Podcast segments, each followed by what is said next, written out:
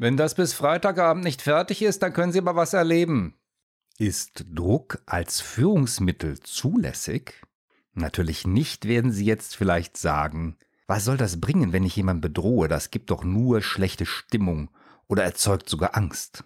Das stimmt natürlich, aber es gibt eine Art von Druck, die einen ziemlich positiven Effekt hat. Und das ist das Thema in der heutigen Orientierungszeit. Willkommen bei Orientierungszeit, dem Podcast für strategisches Führen im Business. Mein Name ist Jürgen Wulff. In Orientierungszeit gebe ich Ihnen praxisnahe Tipps aus 20 Jahren Erfahrung in der Arbeit mit über 10.000 Führungskräften. Lassen Sie sich inspirieren. Und nun viel Spaß mit dieser Episode.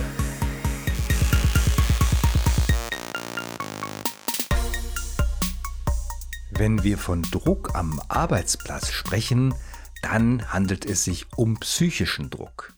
Je nachdem, wie bedrohlich die Person, die diesem Druck ausgesetzt ist, diesen Druck empfindet, gerät ihr Gehirn in einen Notzustand. Das behindert das Denken und negative Emotionen wie Angst oder Wut entstehen. Dann kommt es zu Ausweichreaktionen. Diese Ausweichreaktion kann so aussehen, dass die Person tatsächlich die Arbeit macht, die gefordert ist und sich vielleicht in Zukunft mehr anstrengt. Aber es gibt auch eine ganze Menge von Ausweichreaktionen, die nicht gewollt sind. Vielleicht vertuscht die Person dann Fehler, liefert etwas ab, das oberflächlich gut aussieht, aber nicht wirklich gut ist. Oder viel schlimmer noch, die Person sucht sich einen neuen Chef oder eine neue Chefin. Psychischer Druck ist mit negativen Emotionen verbunden, das ist Stress pur und das kann negative gesundheitliche Folgen haben. Das kann nicht gewollt sein, man schießt sich sozusagen selbst ins Knie. Wird eine psychische Gefährdungsanalyse für den Arbeitsplatz durchgeführt, dann ist man selbst als Vorgesetzte oder Vorgesetzter ein Faktor, der zu dieser psychischen Gefährdung beiträgt.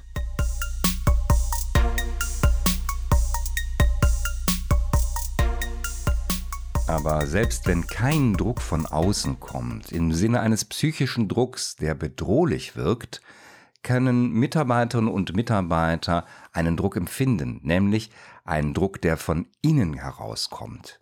Und zwar ist das ein Druck, der aus unterschiedlichen Erwartungen heraus resultiert. Wenn eine Mitarbeiterin oder ein Mitarbeiter andere Erwartungen an die eigene Leistung, das eigene Verhalten oder die eigene Kompetenz stellt, als es von außen gestellt wird, dann entsteht eine Diskrepanz, die als Druck empfunden wird. Wenn man also fachlich mehr von einer Mitarbeiterin erwartet, als sie zu leisten imstande ist, dann kann das in der Mitarbeiterin einen ziemlichen Druck ausüben. Genauso verhält es sich natürlich mit der Leistung, das heißt, wie viel schafft jemand eigentlich vom Tisch oder wie verhält sich jemand in bestimmten Situationen, zum Beispiel wenn der Kunde eine Beschwerde hat.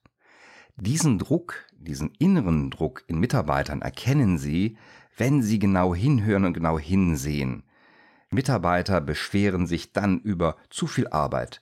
Das soll ich auch noch alles machen? Oder sie sagen, dass alles schwierig ist, viel zu schwierig. Oder sie drücken aus, dass sie nicht wissen, wie sie sich verhalten sollen. Ich weiß gar nicht, wie ich das machen soll, wie ich da vorgehen soll, wie ich mich da verhalten soll. Also eine allgemeine Unzufriedenheit, ein Protest, kann das Kennzeichen dieses inneren Drucks sein, der sucht sich nämlich da sein Ventil. Das sollte für Sie als Führungskraft die Aufforderung sein, sich mit der Mitarbeiterin oder dem Mitarbeiter zusammenzusetzen und die Erwartungen an Leistung, Verhalten und Kompetenz abzugleichen und Maßnahmen gemeinsam zu entwickeln. Bei fehlendem fachlichen Wissen kann zum Beispiel Zeit für Selbststudium eine gute Möglichkeit sein oder Seminare oder Hospitationen oder Mitarbeiter, die der Kollegin oder dem Kollegen helfen. Fehlt es an geeigneten Verhaltensmöglichkeiten? Auch hier sind verhaltensbasierte Seminare, zum Beispiel, wie verhalte ich mich bei Beschwerden, wie verhalte ich mich im Konfliktfall, wie verhalte ich mich in schwierigen Verhandlungssituationen, eine gute Möglichkeit, Verhalten zu üben. Eine weitere Möglichkeit ist hier, dass Sie Mitarbeiter mit in Situationen nehmen, so dass Sie als Vorbild, als Modell dienen können für das gewünschte Verhalten. Wenn eine Mitarbeiterin beispielsweise zu wenig Leistung liefert, also einfach zu viel auf dem Schreibtisch liegen bleibt, dann lohnt sich ein genauer Blick, woran das liegt. Erwartet das Unternehmen oder erwarten Sie als Führungskraft einfach zu viel von der Kollegin? Ist es de facto zu viel, was man nicht schaffen kann? Haben Sie mehr draufgepackt, als es wirklich möglich wäre zu schaffen? Oder hat die Kollegin vielleicht Schwierigkeiten an einer speziellen fachlichen Stelle? Darüber hatten wir ja eben schon gesprochen. Oder liegt es daran, dass sich die Lebensumstände der Kollegin verändert haben, dass sie also mehr Energie im Privatleben verbraucht und deswegen im Unternehmen nicht so leistungsfähig ist wie bisher? Das alles lohnt sich herauszufinden und auch dafür Lösungen zu finden, zum Beispiel über veränderte Arbeitszeiten. In diesem zweiten Fall ist es also so, dass Druck zwar nicht als Führungsmittel da ist, aber sie den internen Druck in einer Mitarbeiterin oder in einem Mitarbeiter als Anlass nehmen, sich mit diesem Kollegen oder dieser Kollegin näher auseinanderzusetzen.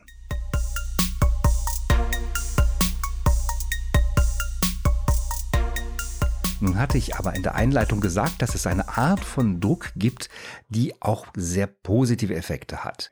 Und zwar geht es dabei um den Druck, der in der Person entsteht, in ihrer Mitarbeiterin oder ihrem Mitarbeiter, wenn sie der Person eine Aufgabe stellen, weil sie sie fordern und gleichzeitig fördern möchten. Dann kann der Druck als zunächst unangenehm empfunden werden, aber dann doch sehr positive Effekte haben. Ermitteln Sie für alle Ihre Mitarbeiter einmal, in welcher Zone sie sich befinden. Befinden sie sich in der Gähnzone wo sie total unterfordert sind, in der Komfortzone, wo alles gut und bekannt und bequem ist, in der Lernzone, wo es um Weiterentwicklung geht, wo sie gefordert sind, oder sind sie in der Panikzone, in der Überforderung? Sie ahnen es vielleicht schon, es muss ihr Ziel sein, ihre Mitarbeitenden in die Lernzone zu bringen. Wer in der Gähnzone ist, ist unterfordert, der wird sich bald einen neuen Job suchen. Wer in der Komfortzone ist, entwickelt sich nicht mehr weiter und könnte vielleicht noch mehr leisten. Wer bereits in der Lernzone ist, der ist gefordert und den können Sie weiter fördern. Und wer in der Panikzone ist, den sollten Sie da schnellstens rausholen, weil dann sind wir wieder bei der Überforderung mit den negativen Stressfolgen, über die wir schon gesprochen haben. Legen Sie also am besten eine Liste an, mit allen Ihren Mitarbeitenden und schauen Sie einmal, wer sich in welcher Zone befindet und überlegen Sie, wie Sie sie da rausholen. Dazu gebe ich Ihnen jetzt ein paar Ideen. Die Kunst wird nämlich sein, Ihre Mitarbeiter so zu fordern, dass sie in der Lernzone sind und vielleicht sogar mal an den Rand der Panikzone kommen, aber natürlich niemals in der totalen Überforderung landen. Dazu sollten Sie sich zunächst einmal überlegen, welche Grenzen Sie denn austesten wollen. Weil Sie können die Grenzen der fachlichen Kompetenzen austesten, also zum Beispiel innerhalb des fachlichen Kerngebiets oder in den Randgebieten oder darüber hinaus. Also wo könnte jemand noch mehr leisten? Also wenn Sie einen Programmierer haben, könnte er schwierigere Aufgaben bekommen, an die er sich bisher nicht herangewagt hat oder die Sie ihm bisher nicht zugetraut haben. Neben den fachlichen Kompetenzen können Sie natürlich methodische Kompetenzen testen, die häufig mit den fachlichen Kompetenzen eng verbunden sind, wie Analysefähigkeit oder Problemlösefähigkeit oder Organisations- und Planungsfähigkeiten. Der Programmierer könnte zum Beispiel eine schwierige Kundenanforderung erfüllen müssen. Oder Sie haben eine Kollegin, die ein Event organisieren soll. Sie können natürlich auch persönliche Kompetenzen testen, wie Ausdauer, Resilienz, also das Umgehen mit Misserfolgen oder schwierigen Situationen oder die Konzentrationsfähigkeit. Auch dies lässt sich kombinieren, achten Sie aber darauf, dass Sie nicht zu viel fordern. Bei denjenigen, wo Sie denken, dass soziale Kompetenzen erweitert werden könnten, da können Sie überlegen, ist das jemand, der mit dem Kunden eine schwierige Situation besprechen sollte, also wo das Kommunikationsgeschick gefordert ist? Ist es jemand, der vielleicht sogar in eine Verhandlung gehen kann, um dort gute Ergebnisse zu erzeugen? Ist das jemand, der zwischen Gruppen vermitteln kann, zwischen zwei Abteilungen, also eine hohe Vermittlungsfähigkeit hat? Ist das jemand, der ein gutes Darstellungsvermögen hat, also Dinge so darzustellen, dass sie von anderen gut aufgenommen werden können? Also er könnte dann zum Beispiel eine Schulung halten oder einen komplizierten oder komplexen Sachverhalt darstellen.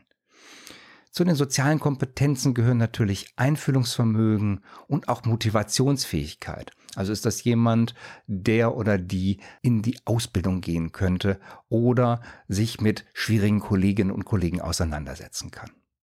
Nachdem Sie überlegt haben, welche Kompetenzen oder Kompetenzbereiche Sie testen möchten, wählen Sie den Kontext, in dem Sie den Test vornehmen wollen, also wo Sie jemanden von der Komfortzone in die Lernzone bringen. Und das kann am jetzigen Arbeitsplatz sein, indem Sie einfach anspruchsvollere oder schwierige Aufgaben geben oder Sie erweitern das Aufgabenfeld, dass jemand noch etwas dazu bekommt. Damit können Sie sehen, wie die Belastungsfähigkeit ist und wie diese Aufgaben erledigt werden. Vielleicht sollte die Kollegin auch den Arbeitsplatz wechseln und einen anderen Arbeitsplatz wahrnehmen, eine andere Rolle im Team oder ihrem Bereich und artverwandte oder andere oder doch erweiterte Aufgaben übernehmen. Oder sie gehen noch einen Schritt weiter und sie suchen zum Beispiel für ein Projekt einen anderen Arbeitsplatz im Unternehmen, wo es neue oder andersartige Aufgaben gibt. Das ist meist ein guter Test, um die Mitarbeitenden einerseits zu fördern, aber auch zu fordern und in die Lernzone zu bringen. Bei den Mitarbeitenden, wo sie glauben, dass Potenzial für Leitungsaufgaben da ist, denken Sie in Richtung Ausbildung, Projektleitung oder Vertretungsaufgaben für Führungskräfte. Eine weitere Möglichkeit, Mitarbeiterinnen und Mitarbeiter zu fordern, ist die Übernahme von Repräsentationsaufgaben ja, innerhalb oder außerhalb des Unternehmens in Meetings oder Konferenzen. Lassen Sie jemanden einen Vortrag halten auf einer Fachkonferenz oder wenn Sie es nicht so groß machen wollen, auf einer internen Versammlung oder auch nur in Ihrem Team. Wenn Sie methodische Kompetenzen testen wollen, das hatte ich ja eben auch schon angedeutet, geht es um die Organisation von Meetings oder Konferenzen oder speziellen Events. Und das muss nicht immer was Fachliches sein, das kann auch etwas für das Team sein, etwas, was zur Motivation beiträgt. Am besten, Sie machen einmal eine Liste von Aufgaben, von denen Sie glauben, dass die einzelnen Mitarbeiter dadurch gefördert und gefordert werden. Ich mag hier nochmal warnen. Der Test sollte eine Herausforderung darstellen, aber er darf natürlich nicht völlig überfordern. Wer fachlich völlig überfordert ist und schwimmt, der wird keine gute Leistung bringen. Da erinnere ich mich mit Schrecken an ein Seminar in meiner Studienzeit zurück. Meine Kommilitonen und ich hatten die Aufgabe, im Rahmen dieses Seminars einen Fernschreiber ans Laufen zu bringen. Es gab überhaupt keine Hilfestellung. Und das war etwas, wo wir tatsächlich fachlich schwammen und am Ende des Tages nur deswegen etwas abgeben konnten, weil wir es bei anderen Kommilitonen abgeschaut hatten. Das war sicherlich nicht das, was der Professor wollte. Die Aufgabe sollte auch so beschaffen sein, dass es möglich ist, Fehler zu machen, weil man durch Fehler natürlich lernt, aber die Fehler dürfen nicht dazu führen, dass die Person das Gesicht verliert und der Ruf auf Dauer geschädigt wird. Wer auf einer internationalen Konferenz einen Vortrag halten soll und dann vor Aufregung kein Wort rausbringt, naja, der wird nicht gefördert, sondern fühlt sich einfach nur blamiert. Das erinnert mich an eine nette, wenn auch etwas peinliche Geschichte, die der Urvater der Selbsthilfebücher Dale Carnegie einmal erzählt hat, von einem Mitarbeiter einer Versicherungsgesellschaft, der auf der Jahresversammlung vor 1000 Delegierten eine Rede halten sollte. Er hatte diese Rede vor dem Spiegel tausendmal geübt, aber als er dann vor diesen tausend Leuten stand, war alles wie weggeblasen. Er stand dann also auf dem Podium und nahm sozusagen Anlauf und ging mit jedem Mal, dass er ansetzte, einen Schritt zurück und irgendwann war das Podium zu Ende und er fiel hinten runter. Er verschwand sozusagen in der Versenkung. Für ihn war es sicherlich der peinlichste Augenblick seines Lebens. Das Witzige daran war aber, dass die tausend Delegierten im Saal dachten, das alles solle so sein und er sei derjenige, der die Stimmung anheizen wollte. Das war ihm sicherlich gelungen. Die Leute sollen gebrüllt haben vor Lachen. Es gab sogar jemanden, der vor Lachen vom Stuhl gefallen und in den Gang gekugelt ist. Bewahren Sie also Ihre Mitarbeiterinnen und Mitarbeitern vor solchen peinlichen Situationen vor Kunden, vor Kollegen oder auch vor Ihnen selbst. Und wenn es dann doch einmal kritisch werden sollte, dann sollten Sie ein Sicherheitsseil gespannt haben, wo Sie einspringen könnten, wenn Sie gefordert sind. Dann sind Sie sozusagen das Netz, in das die Mitarbeiterin oder der Mitarbeiter fällt. Das mag unangenehm sein, aber es richtet keinen wirklichen Schaden an. Bringen Sie Ihre Mitarbeiter aus der Komfortzone in die Lernzone. Diese Art von inneren Druck, die das erzeugt, das Adrenalin, das dann freigesetzt wird, führt zu Hochleistung oder zumindest besserer Leistung. Und das ist ja das, was Sie haben wollen, wo Sie die Mitarbeiterin gleichzeitig fordern, aber durch die Aufgaben auch fördern und für neue, verantwortungsvollere Aufgaben qualifizieren. Überlegen Sie, wen Sie wie fordern wollen. In den Show Notes finden Sie den Link zu dem entsprechenden Arbeitsblatt, wie Sie die Grenzen Ihrer Mitarbeiterinnen und Mitarbeiter austesten können. Ich wünsche Ihnen viel Erfolg dabei und vielleicht schreiben Sie mir mal, welche Erfolge Sie erzielt haben und wo es dann doch nicht ganz so einfach war.